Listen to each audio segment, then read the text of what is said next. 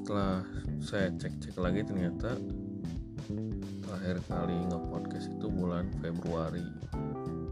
Dan kenapa ada suara ayam? Ya karena ini direkam pagi-pagi. Hmm, terus mungkin pertanyaannya ke mana aja dari Februari? Kenapa nggak konsisten bikin? Ya suka-suka saya. Ya nggak? Nggak sih sebenarnya sibuk kerja aja gitu karena tidak semua orang itu hidup di dunia digital yang tiap hari tiap minggu harus mikirin konten apa yang diupload gitu untuk memikat si dia gitu. Dunia digital itu kan bagi saya hanya iseng-iseng doang gitu. Oke saya belum mengucapkan salam selamat pagi siang sore malam di mana pun pendengar berada. Topik kali ini saya usahakan topik yang bisa merentang jarak dan waktu serta kisah jadi yang harap ini adalah komentar politik ya siap-siap kecewa gitu. Tapi kali ini adalah mengenai kesempatan kedua. Dan ini secara umum gitu dan sering saya temui gitu di di mana-mana gitu. Ini saya berusaha merangkum aja gitu.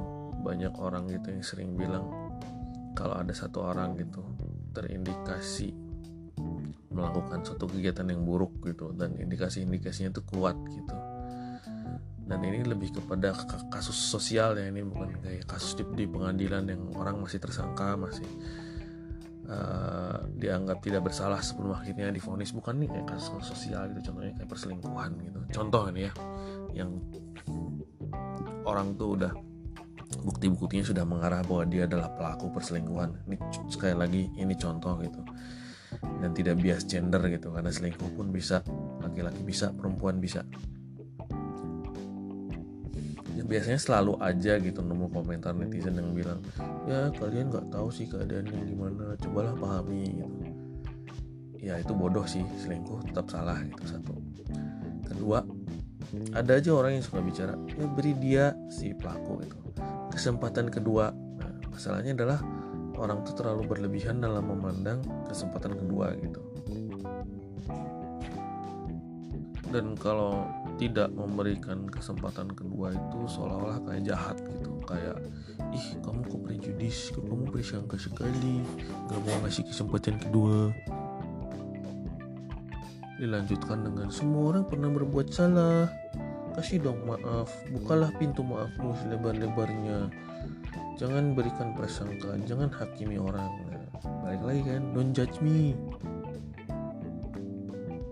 memang semua orang pernah berbuat salah tapi kita harus objektif gitu bahwa kadar kesalahan itu berbeda-beda gitu. Antara misalnya kamu lagi antri di toko terus nggak sengaja menginjak kaki orang dengan kamu menjadi seorang diktator yang melancarkan genosida ya kadar kesalahannya beda ya enggak kamu nggak sengaja misalnya lagi minum air terus keselak terus muncrat dan nggak sengaja muncratan air itu nggak usah kena muka orang lah ya ke celana orang gitu. Itu nggak sengaja. Mau gimana lagi ya nggak keselak kan nggak bisa diatur gitu. Tapi balik lagi gitu kalau ada para kaum kaum entah siapa mereka gitu yang dibalik ungkapan bukalah pintu maaf gitu. E, berikanlah kesempatan kedua itu. Harusnya kan mereka sadar gitu ya. dan ini nggak nggak butuh sekolah tinggi atau bisa bahasa asing gitu atau ngerti coding gitu bahwa memberikan kesempatan kedua itu nggak gratis itu ini tuh bukan kayak tiket yang bisa kamu kasih begitu aja gitu. Ada ada prasyaratnya memberikan kesempatan kedua gitu. Yaitu apakah si pelaku itu sadar apa yang dia lakukan itu salah gitu satu. Kedua ketika dia minta maaf gitu atau sadar tuh dia minta maaf karena ketahuan atau dia minta maaf karena dia sadar yang apa yang dilakukan itu salah sebelum ketahuan. Dari kedua itu aja kan kadarnya aja udah jelas berbeda. Jadi lucu aja gitu. Ketika si pelakunya juga tidak menyadari apa yang dilakukan itu adalah salah atau bahkan tidak mau meminta maaf atau tidak ada kesadaran untuk berubah menjadi lebih baik terus kita kita kita yang waras ini harus ngasih kesempatan kedua harus ngasih maaf begitu aja gitu. Itu kan sama aja kayak pertandingan sepak bola belum dimulai terus kita bilang sama wasitnya eh itu si gelandang yang itu sama striker yang itu jangan dikasih kartu kuning ya beri dia kesempatan kedua.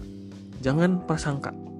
Padahal ngelakuin pelanggaran aja belum tapi kayak udah langsung dikasih cek kosong beri dia kesempatan kedua apa coba aneh gak sih di mana-mana juga katakanlah dalam sebuah pertandingan sepak bola kartu kuning, kartu merah atau penghentian pertandingan itu ada prasyaratnya sehingga itu terjadi gitu. Kenapa kartu kuning diberikan karena begini-begini. Kenapa kartu merah diberikan karena misalnya akumulasi dua kartu kuning atau pelanggaran yang amat sangat berat gitu. Kayak nonjok pemain lawan gitu. Baru diberikan kartu merah gitu. Dan ketika kartu merah itu diberikan netizen atau orang-orang itu tidak berhak untuk bilang tolong jangan hakimi dia. Kamu nggak tahu apa yang sebenarnya ada dalam pikirannya. Nggak bisa gitu juga gitu. Nggak bisa ngasih dalam tanda kutip kartu kesempatan kedua gratis begitu aja gitu.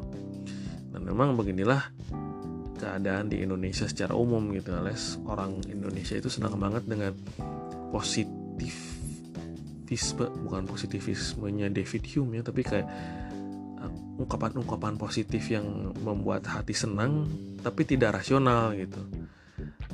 Dan uniknya adalah justru orang-orang yang dalam tanda kutip bermasalah atau problematik adalah yang senang sekali berucap don't judge me gitu jangan hakimi saya gitu.